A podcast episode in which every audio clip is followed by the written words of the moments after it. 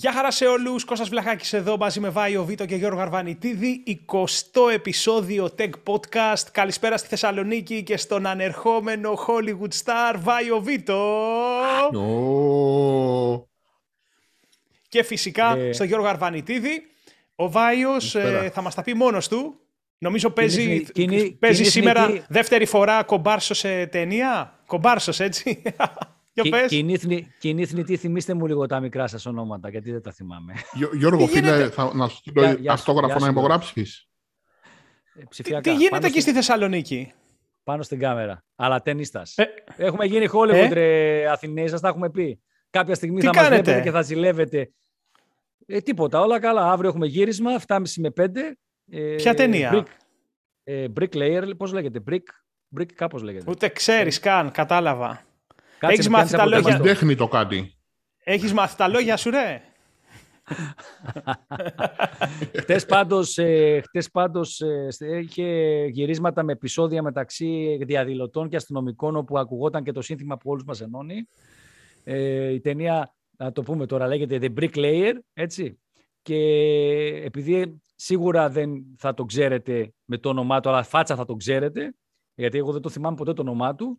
Πρωταγωνιστής είναι ο Άρον Εκχαρτ. Μπορείτε να πείτε να τον ψάξετε. Λοιπόν, να τα βάλω όλα σε μια σειρά, γιατί ξεκινάμε και μιλάμε και είναι όπως τα έχουμε πει πριν, να καταλάβει και ο κόσμος. Λοιπόν, ε, δεύτερη χολιγουδιανή παραγωγή με γυρίσματα στη Θεσσαλονίκη, μέσα σε διάστημα λιγότερη του ενός χρόνου. Η προηγούμενη φορά ήταν με Αντώνιο Μπαντέρας, πάλι εκεί πέρα έπαιξε, περίμενε, πρωταγωνίστησε σε εισαγωγικά ο Βάιος ε, με, ε, οδηγώντας ένα πατίνι, ένα ηλεκτρικό πατίνι Xiaomi. Μέσα λοιπόν, στην τεχνολογία, έτσι. Μέσα στην τεχνολογία. Πολύ, ε. Ακολούθησε το Expendables Περίμενε λίγο. Ακολούθησε το Expendables που μου κάνα πρόταση να είμαι δίπλο στον, ε, στον, ε, στο, στο cast το βασικό, στα Αλόνια και τα λοιπά. Ναι. Αλλά, αλλά δεν, ήθελα, δεν ήθελα να τους επισκιάσω γιατί τους αγαπάω όλους αυτούς τους ήρωες δράσεις δίνανε... και δεν συμμετείχα. Δεν σου δίναν τα λεφτά που, που ζήτησες βασικά, να τα λέμε όλα. Ε, καλή επιτυχία, Βάη. Ε, ευχόμαστε η ταινία να είναι καλή. Σημαντικό ότι δίνονται, δίνονται από ό,τι φαίνεται κίνητρα για να γίνουν επιτέλους γυρίσματα από μεγάλες κινηματογραφικές παραγωγές σε περιοχές της χώρας μας ε, και αυτό είναι πάρα πολύ σημαντικό. Τρίτη κατά σειρά τώρα, βάει πόσο σε Θεσσαλονίκη μέσα σε τρία χρόνια, τρίτη ταινία ή δύο χρόνια; Ε, πέρσι, ε, μέσα σε ένα μισή χρόνο πρέπει να είναι. Αλλά μέσα σε ένα μισή χρόνο. Μπράβο τα κίνητρα δεν είναι και ευτελή, γιατί στον Παντέρα τουλάχιστον είχαν δώσει 4 εκατομμύρια για την ταινία για να γυριστεί από τον ΕΚΟΜΕ από εδώ, από την Ελλάδα. Χρηματο... Συγχρηματοδοτήθηκε δηλαδή. Δεν είναι ότι τους είπαν ε. ελάτε εδώ γιατί θα σας έχετε φορολογική απαλλαγή. Και από ό,τι καταλαβαίνετε, όταν μια ταινία κοστίζει 10 και 15 εκατομμύρια, άμα τους δίνεις 4 εσύ, και τη... σου λέει γιατί να μην πάμε να την κάνουμε εκεί. Βέβαια, καλό είναι. Η διαφορά με τις άλλες δύο ταινίες είναι ότι σε αυτή την ταινία τα γυρίσματα είναι στη Θεσσαλονίκη σαν πόλη. Δηλαδή θα φανεί η Θεσσαλονίκη, γιατί στον Παντέρας ήταν αισθημένο Μαϊάμι η Θεσσαλονίκη. Ε, και μάλιστα έχω φίλο που έκανε fitting και παίζει τον αστυνομικό με κανονικά Ωραία, με ιστορία Θεσσαλονίκη, Μαϊάμι, ένα πράγμα Έτσι, είναι. Ναι. Έχω άλλους φίλους που είναι CIA πράκτορες, ναι, ε. άρα να προσέχετε. Ωραία, λοιπόν, ε, μισό λεπτό. Άρα, Κοίτα, μην τους βρουν ε, τίποτα κα... της τώρα και γίνει κανένα επεισόδιο. Ναι, Γιώργο. Λοιπόν, ε, ε, Βάιε, καλή επιτυχία στα γυρίσματα. Είναι ο λόγος που τραβάμε και νωρίτερα ε, την εκπομπή σήμερα, γιατί πρέπει να τρέξεις να πας... τι, θα υποδηθείς, άνθρωπο που περπατάει, ας πούμε, μέσα στον κόσμο; Ε, περπατάει, πέφτει το σκοτώνω, δεν ξέρω ακόμα. Θα αναγνωριστείς όμως, έχεις, έχεις αυτά τα, τα, τα χαρακτηριστικά Βλέπω IMDb που... 9 και... Είναι η έναρξη σε... της καριέρας της διεθνή. Κάνω κι εγώ διεθνής καριέρα, όπως λένε τόσοι μουσικοί. Δεν λένε στη χώρα μας θα κάνω διεθνής καριέρα. Και εγώ κάνω διεθνής καριέρα. Κάνεις, κάνεις και είμαστε, είμαστε Γιώργο Αρβανιτίδη, πολύ περήφανοι που σε έχουμε φίλο μας. ισχύει αυτό. Αυτό ισχύει, ε, δηλαδή χωρίς συζήτηση.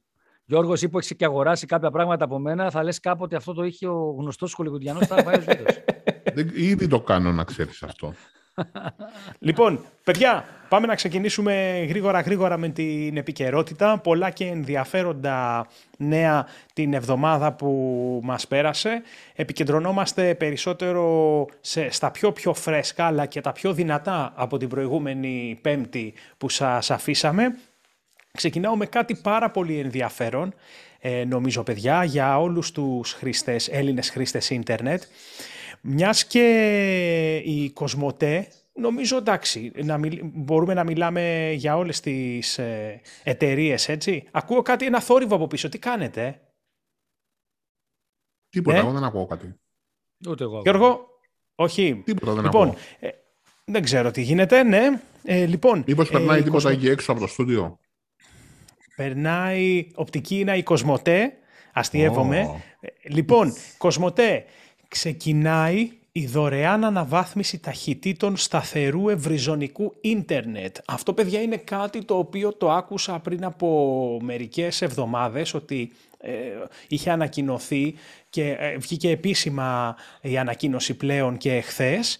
Ε, τι γίνεται, συνδρομητές ε, ίντερνετ κοσμοτέ, ε, θα, όπου υπάρχει δυνατότητα, ανα, ε, υπάρχει δυνατότητα αναβάθμισης, θα αναβαθμιστούν δωρεάν οι γραμμές τους στην αμέσως επόμενη ε, ταχύτητα. Δηλαδή όσοι έχουν 24 Mbps θα πάνε 50, μη αλλάζοντας το συμβόλαιό τους, ούτε η χρονική του διάρκεια, ούτε η τιμή. Όταν ήταν να λήξει, θα λήξει και δεν πληρώνεις τίποτα παραπάνω. Δηλαδή το 24 θα γίνει 50, όπου υπάρχει 50, το 50 κατοστάρι, όπου υπάρχει κατοστάρι και το κατοστάρι που έχω εγώ εδώ στο Παλαιό Φάληρο, 200 Νομίζω μπορώ να έχω 200 εδώ.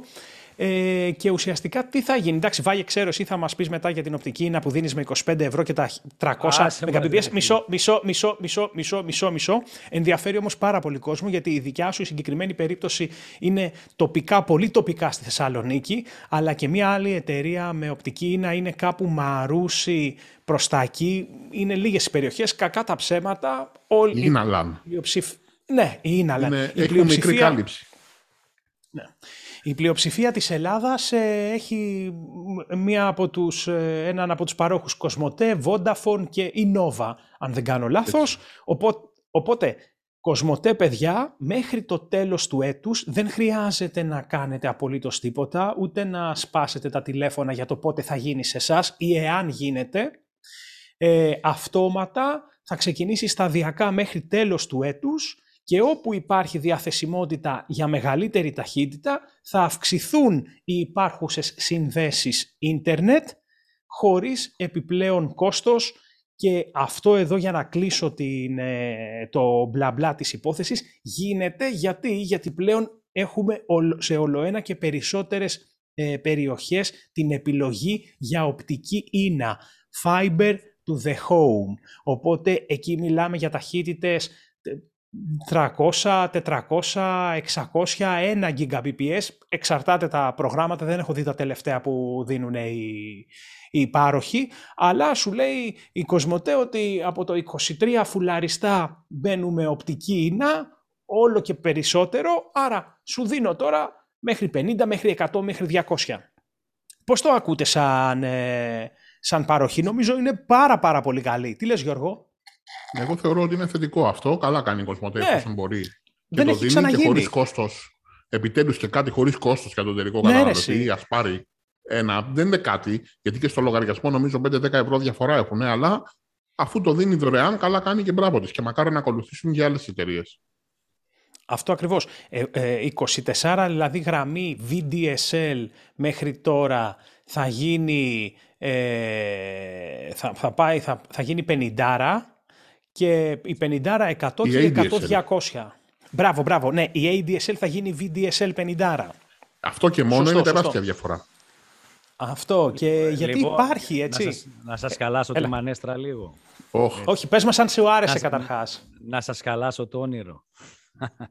Καταρχήν, εντάξει, φυσικά μου άρεσε αν είναι δωρεάν η αναβάθμιση για τον κόσμο, εννοείται. Αλλά, αλλά μιλάτε... Διπλάσιες ταχύτητες. Download εννοείς. Ναι. ναι. Αλλά, αλλά αυτό που πρέπει να καταλάβουμε λίγο, γιατί εκεί πέρα νομίζω το συζητούσα με κάποιους συναδέλφους τις προάλλες, είναι ότι δυστυχώς ε, το μεγάλο πρόβλημα που αντιμετωπίζουμε πλέον δεν είναι στο download, αλλά στο upload. Και αυτό γιατί πλέον πολλοί ανεβάζουμε φωτογραφίες backup στο cloud, ε, μπορεί να στείλουμε, να στείλουμε μέσω OneDrive φωτογραφίες ή βίντεο στους φίλους μας. Και το upload, οι εταιρείες όλες, πλην των εταιρεών αυτών των μικρών που έχουμε πει ότι ε, αν και δίνουν φοβερά πακέτα είναι δύσκολοι το να το πετύχεις να το πάρεις, γιατί πρέπει να είναι στην περιοχή σου. Εγώ είμαι τυχερός και στο σπίτι και στο γραφείο είναι στην περιοχή μου η HCN και έχω 120-120 γραμμή με 25 ευρώ. 120 download, 120 upload. Αλλά το upload που δεν δίνουν είναι λίγο, εμένα με ξενίζει πάρα πολύ και το, και το διατηρούν ας πούμε στην κατοστάρα στα 10 και, στη, και τα λοιπά. Ε, ναι. και, και κάποιος φίλος πρόσφατα μου είπε ότι αυτό οφείλεται στο γεγονός ότι όλες αυτές οι εταιρείες πουλάνε πολύ ακριβά πακέτα upload για όσους θέλουν να έχουν μεγάλο upload. Ε, ε, πάντως, σε κάθε περίπτωση, ε, αυτό που μας είπες πριν ανατριχιάσαμε, αλήθεια, 120 upload, 120 download με 25 ευρουλάκια, ε, αλήθεια είναι βάει ότι το έχεις δει εσύ; Δηλαδή, ναι, ε, ναι, ναι. Στα, το upload το, το, το νιώθεις είναι... Θα σου πω γιατί το νιώθω, γιατί εγώ σαν επαγγελματίας φωτογράφος και βιντεολήπτης πρέπει να ανεβάζω αρχεία για τους συναδέλφους που, με τους οποίους συνεργάζομαι για να τα παραλαμβάνουν online. Ανεβαίνουν τόσο γρήγορα; Ανεβαίνουν πολύ πιο γρήγορα, ανεβαίνουν δηλαδή μέσα σε μερικές ώρες το βράδυ που το αφήνω, ανεβαίνουν. Σε διαφορετική περίπτωση δεν μπορείς να το κάνεις αυτό. Και ξέρω, να το λέω γιατί αυτό. Γιατί ορισμένοι συνάδελφοι που δεν έχουν αντίστοιχη ταχύτητα για να τα κατεβάσουν, μου λένε φέρτα μου μεστικάκι. Δεν μπορώ να μπω στη διαδικασία ναι. να τα αφήσω να κατεβαίνουν. Τέτοιος όγκος. Ναι. Και, και να, να τονίσουμε ότι πλέον υπάρχει και μια Αυτοί άλλη θα ωφεληθούν. Αυτοί θα ωφεληθούν αν έχουν κοσμοτέ διπλα, με, τη δωρεάν διπλα, με τον ε, ναι, δωρεάν διπλασιασμό ταχύτητας. Από 2,5 το απλό θα πάει στο 5. Όχι, ε, μου είπες για download ότι δεν Α, για download. Ναι, σωστά, σωστό, σωστός. Είσαι σωστός. Είσαι ωραίος. Είσαι ωραίος, φιλέ. Ε, να πούμε βέβαια ότι ε, θέλουμε τώρα πλέον και μεγάλες ταχύτητες upload για να ανεβάζουμε υλικό. Και όσοι είναι, μπορεί να μην είσαι επαγγελματία και να πεις να κάνεις ένα backup. Γιατί πλέον δεν μπορείς να αφήνεις και το μηχάνημα πολλές ώρες ανοιχτό, γιατί έχει ανέβει πάρα πολύ το ρεύμα. Βάζουμε και αυτό το παράμετρο μέσα. Κοίταξε πάντως, Γιώργο, πριν έρθω. Μέσα. Σωστό. Πριν έρθουμε Βάλε σε... μια διζελογεννήτρια και εσύ να πέσει. Πριν, πριν έρθω, Γιώργο, πριν έρθω σε σένα, ε, να πω ότι πάντως παιδιά, εγώ αυτή τη στιγμή ε, οι ανάγκες μου με το 10 Mbps upload στην κατοστάρα της Κοσμοτέ που έχω στο γραφείο είμαι cool, δεν ξέρω, δεν, δεν μου έχει λείψει το, το upload παραπάνω. Και για τα βίντεο που Μακάρι... ανεβάζεις YouTube, πώς θα Άκου ναι, δηλαδή, εσύ... για τις ανάγκες μου Εσένα οι ανάγκες όμως είναι in-house όλες. Δηλαδή κάνεις από παραγωγή μέχρι λήψη, λήψη δηλαδή μέχρι μοντάζ. Φαντάσου όμως να έπρεπε να στείλεις τη λήψη που κάνεις σε ένα μοντέρ για να το μοντάρει και να σου στείλει πίσω. Τα, εσύ κάνεις in-house παραγωγή τα πάντα. Είσαι πλέον ένα στούντιο μόνος σου. Σωστό. Σωστό. Σωστό. Οπότε σωστό. έχει μεγάλη διαφορά ναι. αυτό το πράγμα. Λοιπόν, άρα, μάγκες. Μόνο, μόνος σωστά ε, πράγματα το βίντεο. Περιμένουμε, περιμένουμε τον διπλασιασμό. Ανυπομονώ να γίνει 200 Mbps ε, το download μου εδώ πέρα ε, που πληρώνω. Πόσο δίνω να δεις το μήνα. Νομίζω δίνω για την, για την κατοστάρα 43 και 90 το μήνα, κάτι τέτοιο. Οπότε, οπότε δεν θα με χαλά. ναι, ναι, ναι, ναι. 80, 80, 86, 88 ευρώ. Για 50 ευρώ δίνω 29,90. Ποια εταιρεία; ο Βάιος. Ποια εταιρεία; Ναι. Wind. Wind και ε, εσύ εγώ ρε κάνω, φίλε εγώ πήγες κάνω... να βάλεις. Πρόσεξε, εγώ κάνω χαβά όταν με παίρνουν τηλέφωνο και μου λένε και σας έχουμε προσφορά και έτσι και τα λοιπά. Λέω, και για πείτε μου, λέω. Αν και λέω, αποκλείται να μπορέσετε να πιάσετε λέω, την προσφορά που ήδη έχω. Τι γραμμή. ε, και μου λέει, μου λέει, μου λέει, μου λέει τόσο. Του λέω, το ξέρεις ότι έχω 120, 120 με 20. Ε, να λέει, δεν, δεν μπορούμε να το βγάλουμε σε αυτή την τιμή. Ε, λέω, όταν ε, μπορέσετε, πάρτε με. Πάρτε, πάρτε Καλό τρολ. Καλό, ε, ναι, καλό τρολάρισμα. Πειράζει τους υπαλλήλους που προσπαθούν να πουλήσουν οι άνθρωποι κανένα πακέτο.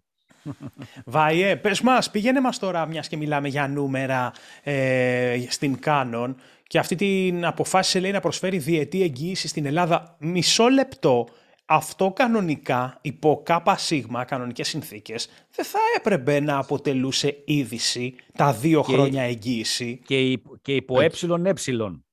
ΚΣ, κανονικές συνθήκες υπό ε, Ευρωπαϊκή Ένωση. Τι στο καλό; Κά... Έλαντε, Κοίταξε, αυτό ήταν ένα πρόβλημα, το θυμάμαι από όταν δούλευα στο κατάστημα το φωτογραφικό και πουλούσαμε εξοπλισμό. Η Canon ήταν η μόνη που έδινε ένα χρόνο εγγύηση. Ε, δύο έδινε η Nikon, όπου όμως να πω εδώ πέρα ότι ήταν ένας χρόνος της Nikon και ένας χρόνος της ελληνικής αντιπροσωπείας Δαμκαλίδη. Δύο έδινε η Olympus με τον αντίστοιχο τρόπο. Η Canon έδινε ένα. Ε, βέβαια θα πει κάποιος ότι δεν είναι ένα. Σε, ένα, και, σε, και σε μηχανές και σε φακούς. Στα πάντα. Στα πάντα. Και okay. σε εκτυπωτέ νομίζω. Αν δεν κάνω λάθος, σε εκτυπωτέ. Ε, αυτό βέβαια δεν εναρμονιζόταν με την ευρωπαϊκή νομοθεσία που λέει ότι τα καταναλωτικά αγαθά, τα ηλεκτρονικά, θέλουν δύο χρόνια εγγύηση να δίνει ο κατασκευαστής. Ε, και υπήρχε πολλές, πολλές φορές που είχαμε έρθει ε, σε δύσκολη θέση με πελάτες σε σχέση με αυτό το θέμα. Γιατί ο πελάτης, ο καταναλωτής, έχει δίκιο και ζητάει τα δικαιώματά του. Ό,τι ισχύει για τα υπόλοιπα πράγματα. Έτσι. Τώρα η Κάνο λοιπόν ανακοίνωσε, με βαρύγδουπη ανακοίνωση κιόλας, γιατί μου άρεσε ο τίτλος. Ε, καθιερώνει διετή εγγύηση, την οποία αποκαλείται EWS, European Warranty System. Ευρωπαϊκό Σύστημα Εγγύησης. Και λέει ότι η απόφαση λήφθη καθώς αξιολογούμε συνεχώς τη συνολική πρόταση και τις υπηρεσίες προσφέρουμε. Και εδώ έρχεται κάποιος και ρωτάει, Τώρα το αξιολογείτε; Τόσα χρόνια που ήταν ένα χρόνο, τι γινότανε; Ε, Πάντως, πρέπει κάτι να έχει αλλάξει στην Ευρωπαϊκή Νομοθεσία, γιατί η ανακοίνωση αναφέρει εισαγωγή της οδηγίας περί ενσώματων αγαθών. Εφαρμόζεται από την 1η Ιανουαρίου 2022 σε όλες τις χώρες της Ευρωπαϊκής Ένωσης. Επιφέρει αλλαγές στην Ευρωπαϊκή Νομοθεσία για τους καταναλωτές. Άρα, θεωρώ ότι αυτή η οδηγία, την οποία δεν την ήξερα, που βγήκε από την Ευρωπαϊκή Ένωση, μάλλον έκανε λίγο πιο σφιχτά τα πράγματα. Οπότε, η Canon αναγκάστηκε εκ των πραγμάτων να προσφέρει τη δεύτερη εγγύηση, τη δεύτερη χρόνο Θα το κοιτάξουμε. Συγκεκριμένα διαβάζω εδώ στο pttl.gr η εισαγωγή της οδηγίας περί ενσώματων αγαθών. Tangible Goods Directive. Ε, μήπως ε, αυτό επηρεάσει παιδιά και τα προϊόντα της Apple που πωλούνται στην Ευρωπαϊκή Ένωση; Και δούμε σε κάποια από αυτά τουλάχιστον δύο χρόνια εγγύηση, έτσι, γιατί τουλάχιστον ε, στο iPhone παραμένει νομίζω στο ένα έτος. Στην Ελλάδα το κάνει λίγο, το κάνει λίγο περίεργα η, η iSquare που είναι ο αντιπρόσωπος. Αν Ένας αγοράσεις κάτι, αν αγοράσεις κάτι με απόδειξη, όχι με τιμολόγιο, δηλαδή ως ιδιώτης, σου λέει έχει ένα χρόνο εγγύηση Apple και ένα χρόνο εγγύηση από το κατάστημα λιανικής που στο πουλάει, που υποτίθεται είναι του δικτύου της iSquare. Αν το πάρεις όμως με τιμολόγιο, νομίζω δεν ισχύει ο δεύτερος χρόνος. Έτσι διάβασα και σε σχόλιο που έγραψε κάποιος αυτό το θέμα για το, στο PTTL ότι το τιμολόγιο πραγματικά και εγώ δεν το κατάλαβα. Και μάλιστα αυτός που το έγραψε είπε ότι έτσι γίνεται με όλα τα πράγματα. Δεν το πιάσα αυτό ιδιαίτερα. Να πούμε βέβαια ότι η, αυτή η διετής εγγύηση ισχύει τα, μπαίνει σε ισχύ από την 1η Ιανουαρίου του 2022, δηλαδή είναι ήδη σε ισχύ και ότι αναφέρει η εταιρεία σημαντικό αυτό να το πούμε ότι η διετής EWS εγγύηση θα εφαρμοστεί σε όλα τα προϊόντα απεικόνησης και εκτύπωσης που αγοράστηκαν από καταναλωτές μετά την 1η Ιανουαρίου του 2020. Βέβαια, μετά την 1η Ιανουαρίου του 2020 Α, έληξε η εγγύηση. 1η Ιανουαρίου του 2022. Καλό. Άρα εντάξει, αν είσαι όμως πρώτη πρώτου του 2021, έχεις ακόμα, δηλαδή ενώ έλεγε κανονικά 1η Ιανουαρίου, έχεις ακόμα αν, ένα χρόνο. Αν τους κυνήγαγες μέχρι και τέλη, ε, μέχρι και Δεκέμβριο 2021 τους κυνήγαγε γιατί δεν σου δίνουν διετή εγγύηση και έχει ανοίξει το ticket, μπορεί και να ευε, ευεγερτηθείς. λοιπόν, ωραία Εγώ πάντως θα πω ότι οι εταιρείες ε, που έχουν εμπιστοσύνη στα προϊόντα τους δεν σκέφτονται να δώσουν και δύο ή και παραπάνω χρόνια εγγύηση. Το κάνουν. Ε, μ' αρέσει, μ αρέσει θα, μου πεις, θα μου πεις βέβαια η Canon τώρα ή η Apple δεν έχουν εμπιστοσύνη στα προϊόντα τους; Έχουν αλλά δεν θέλουν ακόμα και αυτό το μικρό ποσοστό defective προϊόντων που κοστίζει κάποια χρήματα να το καλύψουν, φαντάζομαι. Πρόσεξε λίγο, Γιώργο, έχεις δίκιο, αλλά να πούμε και μια άλλη παράμετρο που ίσως δεν σκεφτόμαστε. Μεγάλες εταιρείες, πολύ μεγάλες εταιρείες, έχουν συνήθως δεν δίνουν την ίδια εγγύηση που δίνουν μικρότερες. Παραδείγματος χάρη, θα αναφέρω ας πούμε, ότι το αμάξι που πήρα εγώ έχει πενταετή εγγύηση, που είναι Dacia. Ναι. Έτσι. Δεν δίνουν όλοι πενταετή εγγύηση, και ειδικά οι μεγαλύτερες αυτοκινητοβιομηχανίες. Άρα ε, είναι και ένα μέσο ε, που, πουλάς, που πουλάς το προϊόν. Λες ότι πάρει το δικό μου προϊόν που θα σου δώσω παραπάνω εγγύηση από το μεγαλύτερο όνομα από μένα, γιατί θα είσαι εξασφαλισμένος με μένα. Βάει, εσύ πήρες ένα Dacia και έχει πέντε χρόνια εγγύηση. Αν εγώ πάρω μια Porsche, που είναι υποτίθεται brand πολύ βαρύ, νομίζω έχει δύο χρόνια εγγύηση. Ναι, Δεν έχει εμπιστοσύνη τώρα η Porsche στο όνομά της; Όχι, απλά σου λέει με τόσο μεγάλο όνομα και θα αγοράσει ο άλλος του του δύο για ναι, ότι δεν είναι διαπραγματευτικό ατού για την Porsche. Σου λέει είναι Porsche τα μάξιμο, θα το πάρεις. Ενώ στο, ναι. σε ένα πιο μικρή εταιρεία θα το χρησιμοποιήσεις σαν διαπραγματευτική δύναμη. Έτσι, Βέβαια. Πάρε και παραπάνω χρόνια εγγύηση. Κατάλαβες. Αυτό μπορεί να είναι και στα κινητά, όχι μόνο, όχι μόνο στα αυτοκίνητα τώρα που αναφέρουμε. Και να πούμε ότι στα αυτοκίνητα συγκεκριμένα, αν θέλεις να επεκτείνεις την εγγύησή σου, μπορείς να αγοράσεις κάποια χρόνια. Είτε κατά τη διάρκεια αγοράς καινούριου μοντέλου, είτε λίγο πριν λήξει ε, η εταιρείες το δίνουν αυτό της εγγύησης. Το θυμάμαι ναι. για ένα Ford που είχα αγοράσει και, νομίζω ήταν, ήταν επέκταση από τα, δύο, ε, από τα δύο χρόνια στα πέντε. Για, ήταν νομίζω 8 κατοστάρικα τότε για να πάρεις συν έξτρα τρία χρόνια. Το ίδιο συμβαίνει και με πολλά προϊόντα. Έτσι, και με κινητά. Εγώ το πήρα έξτρα εγγύηση με το καινούργιο το Samsung που είχα πάρει το καλοκαίρι, αλλά και με πλυντήρια ναι, ναι. και τέτοια πράγματα. Σου λέει, άμα, ναι. Δεν πουλάει τα, πώς τα, λέει, τα Apple Care, τα πακέτα που είναι επέκταση εγγύησης στα προϊόντα της. Και η DJI στα drones. Ναι. Γιώργο, Γιώργο, και πάμε στο επόμενο θέμα. Ε, ωραία να έχεις τα προϊόντα. Αν σου χαλάσει όμως, ρε φίλε, βρίσκεις ανταλλακτικό με όλη αυτή τη φάση που έχει γίνει. Και θέλω να σε Ούτε πάω. Ούτε στο... δεν βρίσκεις, όχι ανταλλακτικό. για πες, τι γίνεται. Κάνουμε βήματα για να, οι εταιρείες για να καλυτερεύσει η κατάσταση; Κοίταξε, φαίνεται ότι έχουν αρχίσει σιγά σιγά και μπαίνουν ε, το πλάνο τέλος πάντων που έχουν αρχίσει και εφαρμόζεται.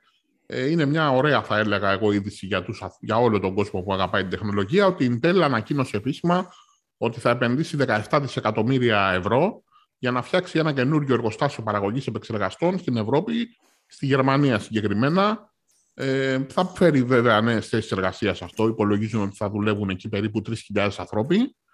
Ε, και είναι ένα μεγάλο πλάνο που έχει η Intel, έχει ανακοινώσει και αλλού εργοστάσια που θα φτιάξει. Άρα αυτό, αν το σκεφτούμε, είναι καλό όταν αυτά τα εργοστάσια ετοιμαστούν σε 1,5-2 χρόνια ότι θα έχουμε πλέον διαθεσιμότητα σε επεξεργαστές.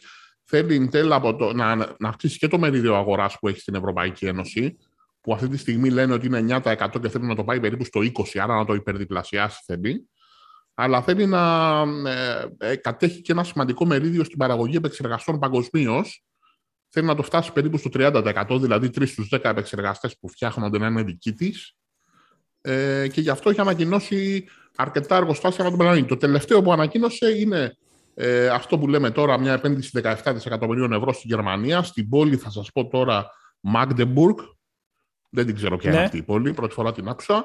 Ε, η κατασκευή του λέει θα απασχολήσει περίπου 7.000 εργάτες για να στήσουν το εργοστάσιο και μετά, όπως είπα, θα δουλεύουν εκεί, υπολογίζεται περίπου 3.000 άνθρωποι.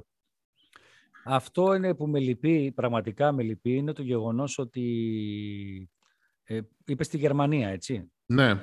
Δεν είπε ούτε στη Βουλγαρία και δεν το λέω αποτιμητικά για τη Βουλγαρία, γιατί Όχι, ούτε, έχει ξέρω πιο χαμηλά πεις, γιατί την ίδια απορία έχω και εγώ, Βαϊέ. Γιατί δεν μπορούμε εμείς να φέρουμε τέτοιου είδους επενδύσεις στην Ελλάδα, ή εννοώ γιατί γενικότερα η κυβέρνησης, οι κυβερνήσεις, συγγνώμη για το λάθος του τόνου, ε, οι επιχειρηματίε κτλ.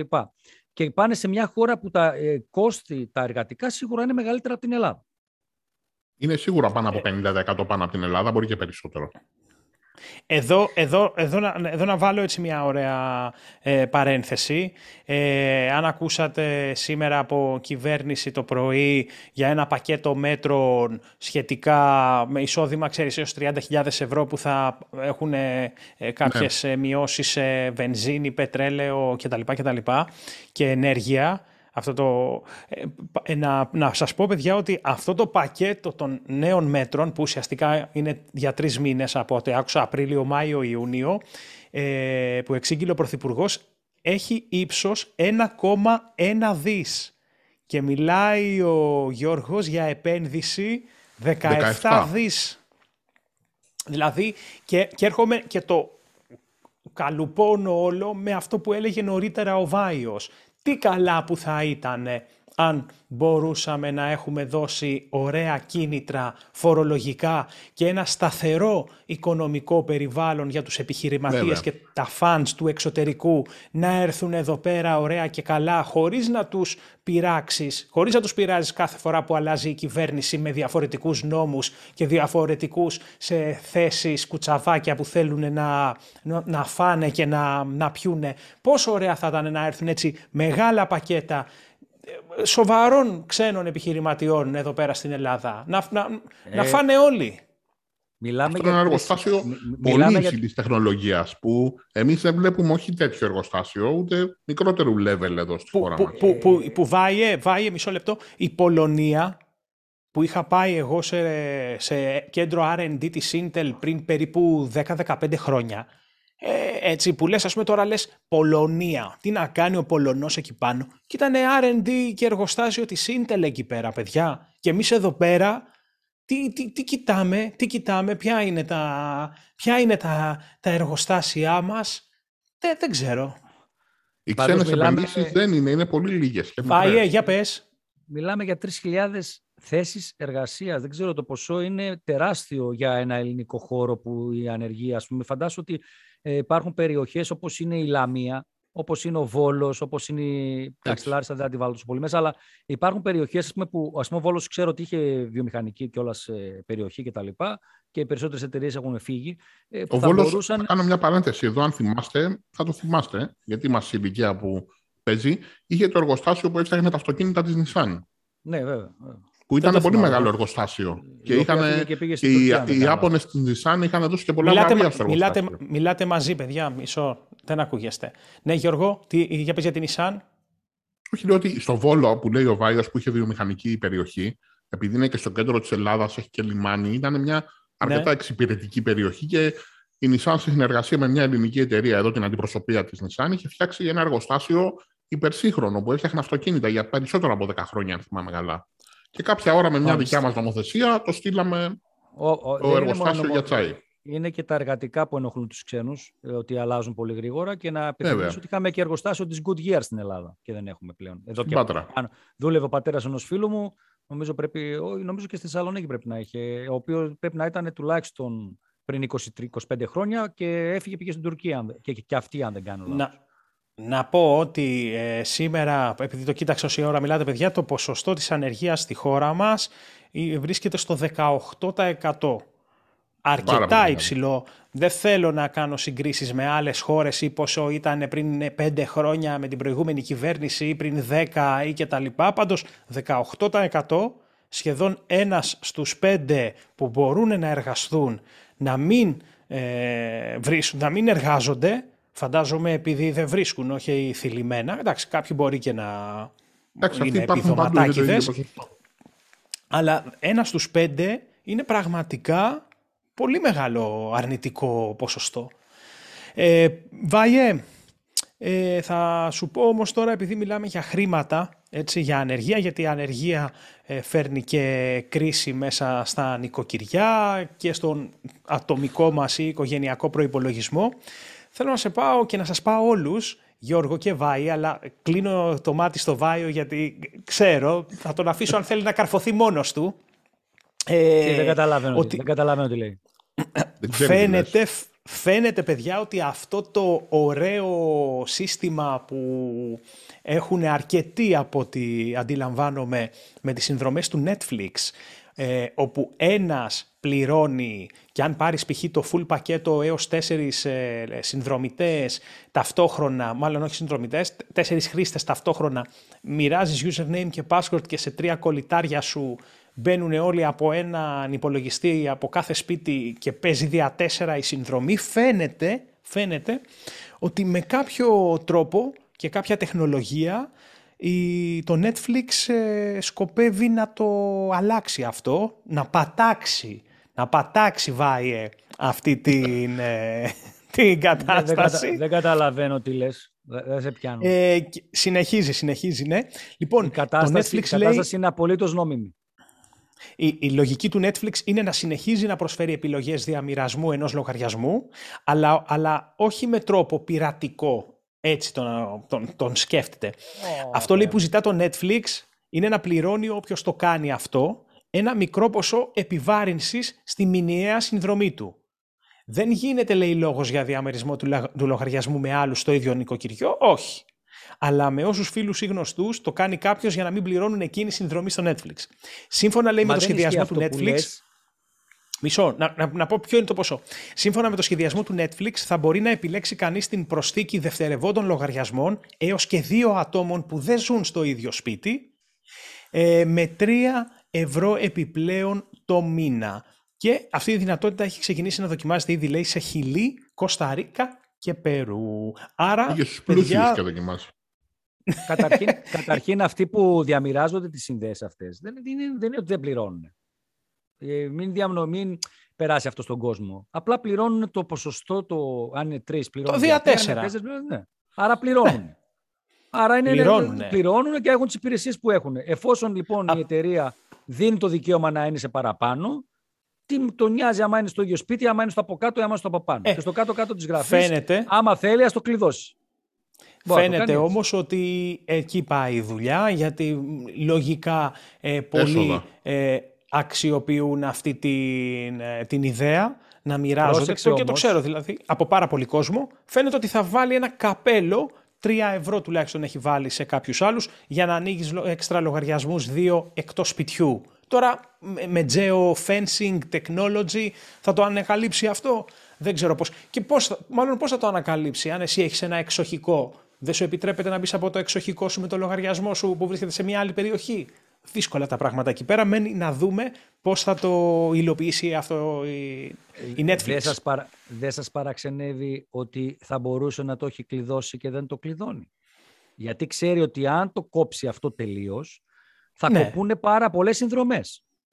Άρα το ναι. Netflix κερδισμένο βγαίνει πάλι. Γιατί άμα μου πεις εμένα να πληρώσω 80 ευρώ το χρόνο μόνος μου, θα σου πω, όχι φίλε δεν πληρώνω. Και, θα, και ο άλλος θα πει δεν πληρώνω, αλλά εμείς που είμαστε δυο-τρία θα πούμε παιδιά, ok, okay, πάμε γιατί να μην πάω στο Apple TV που έχει 4,99 το μήνα; Άρα θέλω να πω ότι και η Netflix για να μην το κλειδώνει τόσο καιρό, προσπαθεί να βρει έναν τρόπο να κερδίσει. Και είναι έξυπνο αυτό που κάνει. Στην ουσία σου λέει απλά θα πληρώσει 3 ευρώ παραπάνω το άτομο, που είναι ένα ευτελές ποσό για πάρα πολύ κόσμο, και θα πει: OK, θα έχει και το δικό του password, γιατί τώρα ας πούμε, σου ζητάει password κάποια στιγμή και πρέπει να πάρεις τηλέφωνο αυτόν που είναι ο, ο διαχειριστής και να του πεις: Στείλε μου το password που ήρθε στο κινητό σου για να το βάλω και να πάρω το, τη συνέχιση. Άρα και η Netflix κερδίζει από αυτό το πράγμα και γι' αυτό δεν το κόβει. Μην ε, λογικά, λογικά ναι. Πειρατικό, πειρατές δεν είμαστε. Κάτσε να κλείσω το μάτι μου εδώ. Καρφώθηκες τώρα, καρφώθηκες. Δεν, δεν, δεν, το, δεν το κάνει κανένας από εμάς αυτό. Λοιπόν, θέλω όμως, ε, ε, ε, επειδή μιλάμε για πειρατεία, να μιλήσουμε και για deepfake videos, έτσι, που βάει πριν κάμποσα χρόνια είχαν γίνει πολύ της μόδας να βάζεις ε, τη φάτσα σου πάνω στο πρόσωπο κάποιου διάσημου ηθοποιού και να εμφανίζεσαι σε δημοφιλείς κινηματογραφικές, κινηματογραφικές σκηνές, να πρωταγωνιστείς εσύ. Φαίνεται τώρα ότι κάποιοι στα πλαίσια αυτής της προπαγάνδας έτσι, και της αρνητικής και από τις δύο πλευρές Ουκρανίας-Ρωσίας πήγανε να αλλοιώσουν ε, ε, ποιον, πες μας. Πήγαν να αλλοιώσουν, πήγαν να δώσουν τέρμα στον πόλεμο, ρε φίλε. δηλαδή, κοιτάξτε, το ξέρουμε ότι σε ένα πόλεμο η προπαγάνδα της εικόνας, ειδικά στην εποχή μας, αλλά αυτό γινόταν και από την εποχή του Β' Παγκοσμίου Πολέμου με τους ε, Ναζί, η προπαγάνδα της εικόνας μετράει πάρα πολύ. Έτσι, τι έγινε χτες, Χθε λοιπόν κυκλοφόρησε, ανέβηκε μάλλον στο facebook page ενός, ρωσικού, ενός ε, ουκρανικού μέσω ενημέρωσης ένα βίντεο που εμφάνιζε τον Ουκρανό πρόεδρο να λέει στους Ουκρανούς να κατεβάσουν τα όπλα τους και να αφήσουν τους Ρώσους να περάσουν, να παραδοθούν στην ουσία. Αυτό λοιπόν είχε γίνει με την τεχνολογία deepfake. Δηλαδή τι κάναν στην ουσία, πήραν το πρόσωπο από κάποιο από τα βίντεο του Ζελένσκι και εδώ να πούμε ότι έχει κάνει πάρα πολλά βίντεο με αποτέλεσμα αυτοί που το κάναν αυτό να έχουν και πολύ υλικό για να το χρησιμοποιήσουν. Έτσι. Έχουν πάρα πολύ υλικό από τον πρόεδρο της Ουκρανίας να μιλάει σε βίντεο και να λέει. Άρα με Αυτές τις 20 Τέσσερις μέρες. Ναι, ναι με, τη, με τη βοήθεια της τεχνητή Ήταν ηθοποιός, οπότε θα έχει και από εκεί βίντεο. Και από εκεί βίντεο, σωστός.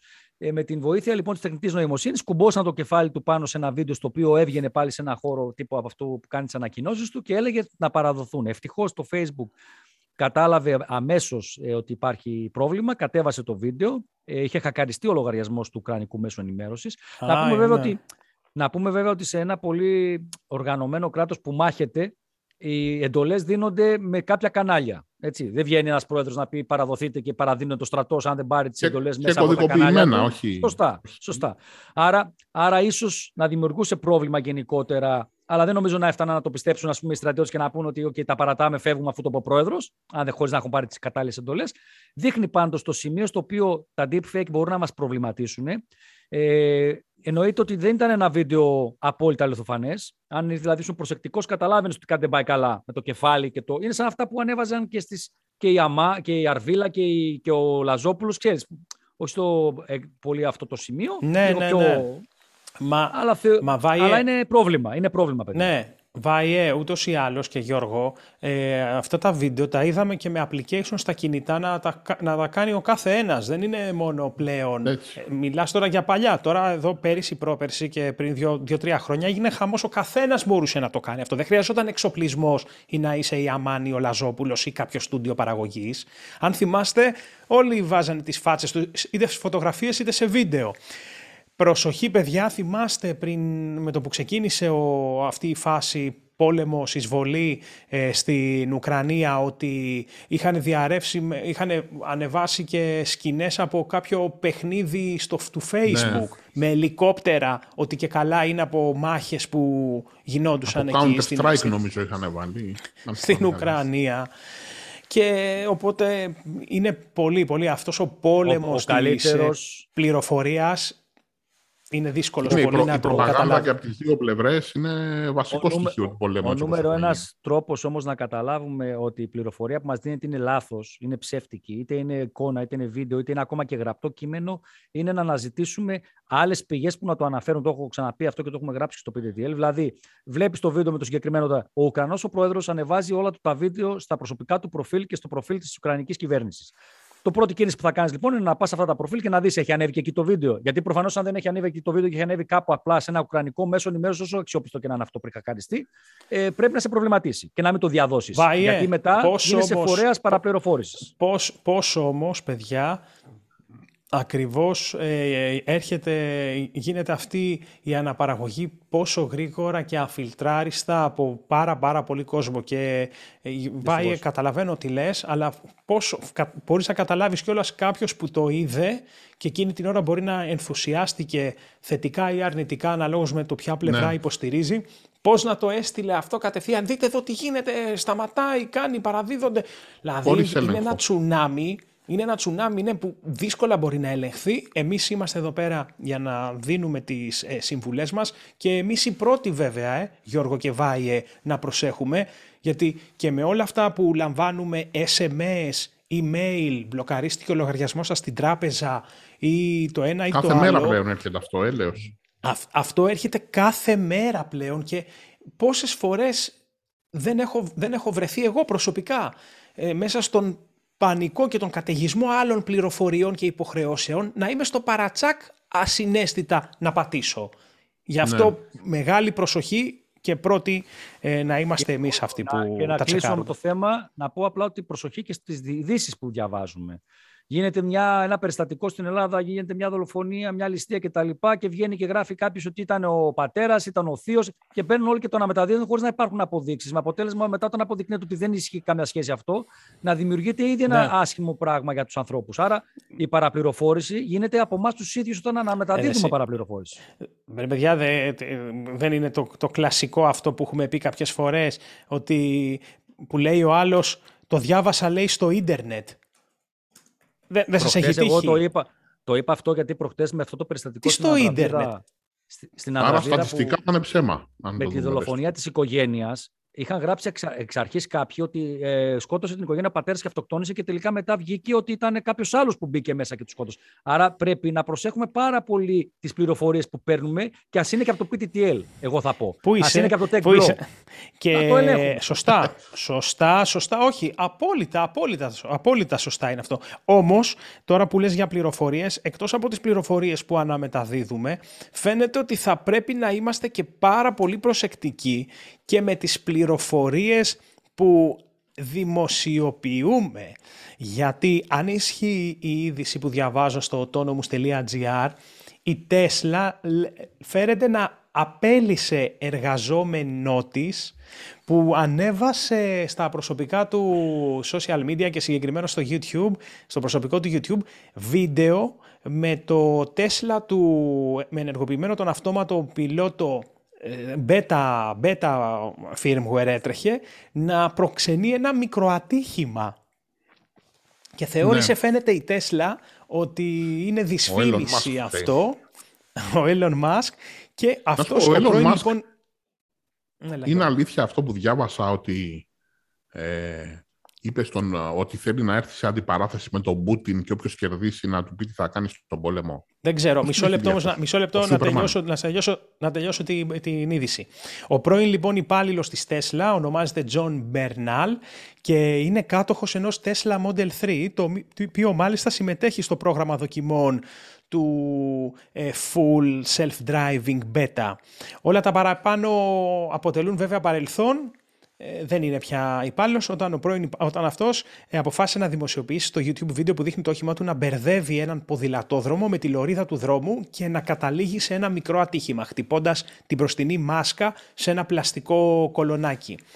Ε, Εκτός λέει από την απόλυσή του από την εταιρεία, ο συγκεκριμένος οδηγός έχασε και το δικαίωμα συμμετοχής στο πρόγραμμα Beta Testers του FSD λόγω των δεδομένων από την οδήγησή του, όπως ενημερώθηκε. Εντάξει, δεν ξέρω αν θα έπρεπε να συμβεί κάτι τέτοιο. Ε, θα μπορούσε να είναι μια σύσταση μου, εντάξει τώρα και αυτή από ε, ναι, τώρα... Εντάξει, τι, κάποιες εταιρείες είναι πολύ αυστηρές με τα, με τα, με τα δεδομένα που έχουν για νέες τεχνολογίες ώστε να παραμένουν εντός κλειστά και να μην δημοσιοποιούνται. Ε, να, εξ αρχής να πούμε ότι είναι το λάθος, να μην πω όμαλα αυτό, ε, του, του υπαλλήλου. Έτσι. Τι, δηλαδή, ποιος ο λόγος; Ναι, η αλήθεια είναι ότι αφού συμμετέχεις σε ένα τέτοιο πρόγραμμα που είναι υποδοκιμή, θα δει και τέτοια πράγματα. Γιατί είναι υποδοκιμή. Άρα σημαίνει ότι ακόμα δεν είναι ε, πλήρως σωστό. Άρα τσεκάρουμε για, τέτοιου, για τέτοια malfunction, ας πούμε, για τέτοιες λειτουργίε το πρόγραμμα της αυτόνομης οδήγησης. Πάντως ο τύπος βρέθηκε εκτεθειμένος και χωρίς. Είναι στον ΟΑΕ τώρα. στο ΑΕΔ λοιπά. Γιώργο, ε, πες μας λίγο για το PC Gaming ε, όπως το βλέπει η ναι. Microsoft. Είναι το Direct Storage. Λοιπόν, αυτό το, ε, το είδαμε για πρώτη φορά. Είναι μια τεχνολογία που χρησιμοποιείται στο Xbox Series X, την τελευταία γενιάς κονσόλα της Microsoft. Και φαίνεται ότι, θα σας πω τι είναι, φαίνεται ότι θέλει να το φέρει και στα PC και θα είναι πολύ ενδιαφέρον. Ε, τι κάνει αυτό; Μεταφέρει τα δεδομένα από το αποθηκευτικό μέσο, από το NVMe SSD, κατευθείαν στην ε, κάρτα γραφικών, χωρίς αυτά να περνάνε μέσα από τον επεξεργαστή. Μειώνει λοιπόν έτσι το φόρτο και τα δεδομένα μεταδίδονται χωρίς καθυστέρηση μέσω ενός διάβλου, ε, ο οποίος παίρνει αυτά τα δεδομένα και τα πετάει κατευθείαν στην κάρτα γραφικών. Και έτσι, ναι. ε, όπως βλέπουμε και στο Series X που συμβαίνει ήδη με παιχνίδια, που βλέπουμε μειωμένους χρόνους για το loading παιχνιδιών, δηλαδή δεν περιμένουμε να φορτώσει ας πούμε, το παιχνίδι ε, ένα λεπτό ή 40 δευτερόλεπτα και που φορτώνουν σχεδόν στιγμιαία πλέον.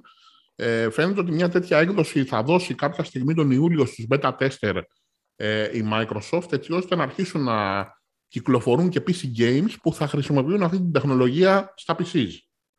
Ε, νομίζω είναι πολύ ενδιαφέρον και θα αναβαθμίσει κατακόρυφα την εμπειρία του PC Gaming αυτό. Και, και διαβάζω ότι θα, δεν θα είναι διαθέσιμη αυτή η δυνατότητα μόνο στα Windows 11 αλλά και στα Windows 10. Ναι. Ενώ θα λογικό μπορούσε... είναι γιατί έχουν τεράστιο μερίδιο αγορά στα 10. Στιγμή. Ναι, ενώ θα, θα μπορούσε κάποιος να πει ότι θα το έδινε στα 11 για να ναι. οθήσει περισσότερο στην αναβάθμιση. Αλλά όπως είπες, φαίνεται ότι δεν έχω δει τελευταία το ποσοστό των ε, Windows ποιο είναι το 10, αλλά σίγουρα ε, πρέπει να είναι αρκετά δυνατό. Έχετε αναβαθμίσει, Γιώργο, έχεις βάλει παντού 11 εσείς ότι Windows έχεις; Όχι, όχι. PC. Δεν έχω, δεν έχω αναβαθμίσει. Το PC που δουλεύω καθημερινά έχω 10 ακόμα. Αυτός και είναι, είναι ο λόγος. Πάμε στο, πάμε στο επόμενο θέμα, σιγά σιγά και να κλείσουμε, να πάμε Βάιος στο δικό σου. Ε, δε, κοίταξε, ο Βάιος έχει ε, ε, ένα χαρακτηριστικό στα θέματα του κάθε εβδομάδα. Γιατί να πούμε εδώ πέρα ότι οι τρεις μας επιλέγουμε από τρία θέματα ο καθένας χωρίς να τα έχουμε, τα συζητάμε μόνο πριν βγούμε στην εκπομπή. Ε, δεν, δεν κατευθύνει κάποιος κάποιον με θα πεις αυτό ή θα πεις το άλλο. Αλλά μου αρέσει που ο Βάιος, διαβάζοντας τώρα το τελευταίο του νέο για σήμερα, ε, Βάιε, ή θα πεις για δεδομένα και, και ανήλικους στο Instagram ή κάτι με NASA; Έχουμε καιρό να πούμε με NASA και μάλιστα κάποιος είχε γράψει σε ένα YouTube βίντεο τι έγινε ρε παιδιά με, με τη ξεχαστή λίγο με το διάστημα. Λοιπόν, Σοβαρά. Ε, εντάξει, η τεχνολογία, η, βασικά νομίζω ότι ε, ένα από τα peak της τεχνολογίας που γίνεται ε, στον πλανήτη μας είναι η τεχνολογία που μας πηγαίνει στο διάστημα. Έτσι, γιατί εκεί πέρα οι συνθήκες απαιτούν τα καλύτερα, όπως τα έχουμε πει και στο παρελθόν, τα καλύτερα εξαρτήματα, τα πιο ανθεκτικά εξαρτήματα. Άρα έχουμε στείλει το... Έχουμε στείλει. Η NASA έχει στείλει, η Αμερικάνικη υπηρεσία, ε, το νέο της τηλεσκόπιο Webb και το έχει τοποθετήσει στα πόσα χιλιάδες χιλιόμετρα μακριά από, την, ε, από τη Γη για να κάνει παρατηρήσεις. Είναι στην ουσία η εξέλιξη του Hubble, το οποίο τόσα χρόνια που υπάρχει στο, σε τροχιά γύρω από τη Γη έχει δώσει εκπληκτικές εικόνες. Υπέροχες εικόνες. Ναι. Και αυτό το τηλεσκόπιο λοιπόν έχει τις κάμερές του και αυτές οι κάμερες από τη στιγμή που έφτασε στον προορισμό του πρέπει να περάσουν κάποια τεστ για να φτάσουν στο σημείο που να μπορούν να δώσουν εικόνες σωστές. Στην ουσία να ευθυγραμμιστούν τα κάτωπτρα που έχουν, ώστε να μπορούν να συλλαμβάνουν καλύτερα το φως. Η βάση λοιπόν αυτή είναι μια ιστορική φάση για το συγκεκριμένο τηλεσκόπιο. Έφτασε στο τέλος της. Πλέον έχουν γίνει το, η ευθυγράμμιση ε, τον, και τα οπτικά δουλεύουν μάλιστα όχι επιτυχώς, αλλά και καλύτερα από ό,τι οι επιστήμονες τα περιμένανε. Ε, και φυσικά, όπως καταλαβαίνετε, έχουμε τις φάσεις όπου στο ground control της NASA υπάρχουν τα χειροκροτήματα, ξέρω εγώ, και «Α, παγαγού, παγαγά, τα καταφέραμε» και δεν συμμαζεύεται. Έχουμε βίντεο; Έχει και βίντεο βέβαια. Ε, το τηλεσκόπιο λοιπόν αυτό αναμένεται να δώσει πολύ σημαντικές εικόνες για την εξερεύνηση του διαστήματος και μάλιστα η εικόνα, συγγνώμη, από την ευθυγράμμιση δείχνει την εικόνα ενός άστρου και το ενδιαφέρον είναι ότι παρόλο που υπάρχει εικόνα του άστρου, έχει γράψει και από πίσω μερικά άστρα ε, ε, επιπλέον, ε, κάτι που δείχνει ότι οι δυνατότητες τους στην λήψη εικόνων είναι πάρα πολύ δυνατές. Ωραίο. Άρα Μπράβο περιμένουμε λαμπρές φωτογραφίες, έτσι. Ανυπομονούμε. Θυμάμαι, Ήταν, θυμάμαι Βάιε... Το... Γιώργο, ναι. Όχι, πες Κώστα, πες Κώστα, μην λέγεις. Ε, Βάιε θυμάμαι, και Γιώργο θυμάμαι όταν... Που δεν, ποιος πεθαίνει από τους δυο σας, δεν είδα. ε; Ποιος από τους δύο άκουσα να... Εντάξει, είστε εντάξει, δεν έβλεπα. Εγώ, Έλα, να σου... Ε, ε, έχεις και γύρισμα σε λίγο, ε, το νου σου. Πάω για rapid test τώρα, γι' αυτό πρέπει να φύγω. Σοβαρά, δεν σας δέχονται ναι, αλλιώς; Όχι, ωραίος, ωραίος. Rapid test κάνω. ακούστε, ακούστε αυτό. Ε, θυμάμαι, Βάη, ότι πριν είναι έτσι το ίντερνετ τόσο διαδεδομένο, ε, που έβλεπα τις πρώτες φωτογραφίες από το Hubble στο National Geographic, το περιοδικό. Έπρεπε, ναι, να ναι. αγοράσω, έπρεπε να αγοράσει στο National Geographic το περιοδικό και θυμάμαι ότι είχε τους πρώτους, πρώτες φωτογραφίες από το Hubble με γαλαξίες που δεν είχαμε ξαναδεί ποτέ και τέτοια. Άρα περιμένουμε απίστευτες φωτογραφίες που δεν θα είμαστε αναγκασμένοι και καλά να τις δούμε από το National Geographic το περιοδικό, αλλά έτσι κατευθείαν η NASA να τις εμφανίσει στην οθόνη του υπολογιστή μας. Ε, ε, ε πολύ δυνατά social media η NASA. Έχει πάρα πολύ δυνατά. Πάρα, πάρα, πάρα πολύ δυνατά. Πάρα πολύ. Κάνει πολύ, καλό, κάνει πολύ καλή προπαγάνδα διαστημική.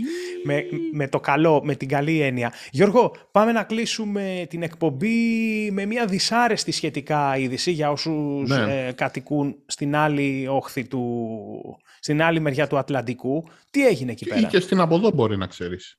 Ε, να ναι, ναι, ναι, ναι. ναι. Η Άρμα αν θυμάστε, είχαμε πει πριν μερικές εκπομπές ότι υπήρχε ένα κουβεντολόι για εξαγορά τη από την Nvidia.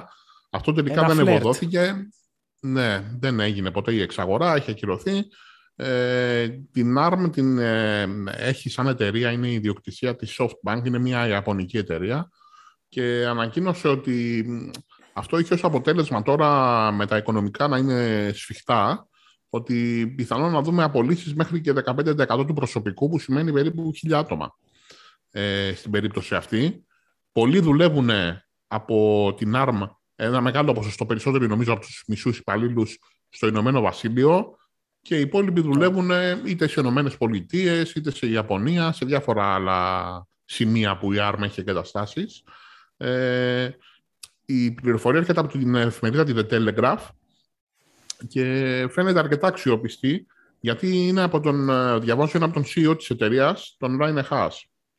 Ε, άρα σημαίνει ότι πιθανότατα θα δούμε, αν όχι τις χίλιες απολύσεις, θα δούμε ένα πολύ μεγάλο νούμερο απολύσεων σύντομα. Να, να πούμε ότι μιλάμε για ένα deal το οποίο θα είχε, θα είχε, θα, θα είχε αξία 66 δισεκατομμυρίων δολαρίων ε, και φαίνεται ότι δεν προχώρησε γιατί η ρυθμιστική αρχή της, των Ηνωμένων Πολιτειών θεώρησε ότι μάλλον πάει να γίνει κάτι σαν μονοπόλιο.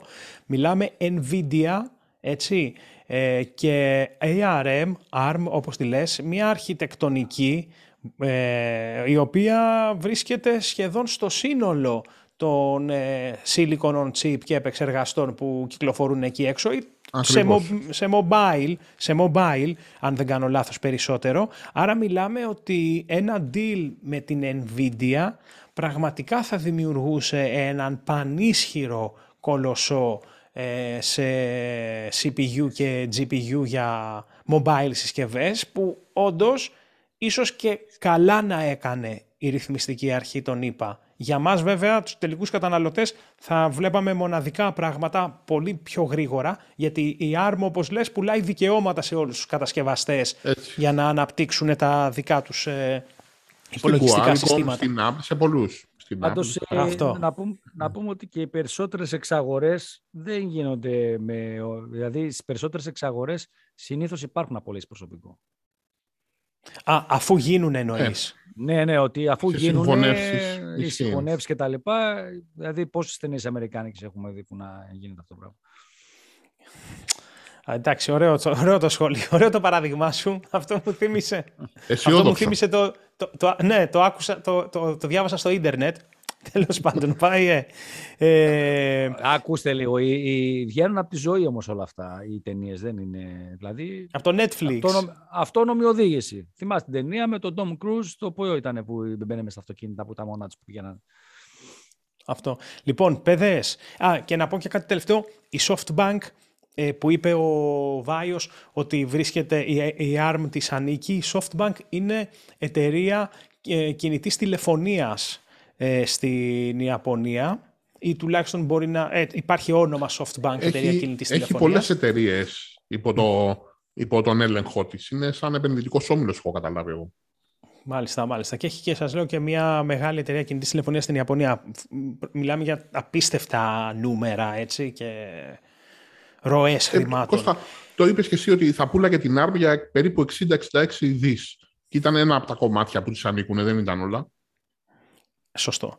Λοιπόν, παιδιά, με αυτά και με αυτά, ακόμα μια εκπομπή ε, έφτασε στο τέλος της, το 20ο επεισόδιο της δεύτερης σεζόν του Tech Podcast, μαζί με τον Γιώργο Αρβανιτίδη και τον Βάιο Βίτο. Ελπίζω να περάσατε καλά. Ε, μας βλέπετε κάθε πέμπτη 10 η ώρα το βράδυ νέο επεισόδιο τόσο στο YouTube όσο και στις δημοφιλέστερες πλατφόρμες podcast και το Spotify. Και ε, μέχρι την επόμενη εβδομάδα, Βάιε Γιώργο και όλοι εσείς να είστε καλά, η τεχνολογία μας ενώνει και να λέμε την επόμενη πέμπτη. Bye!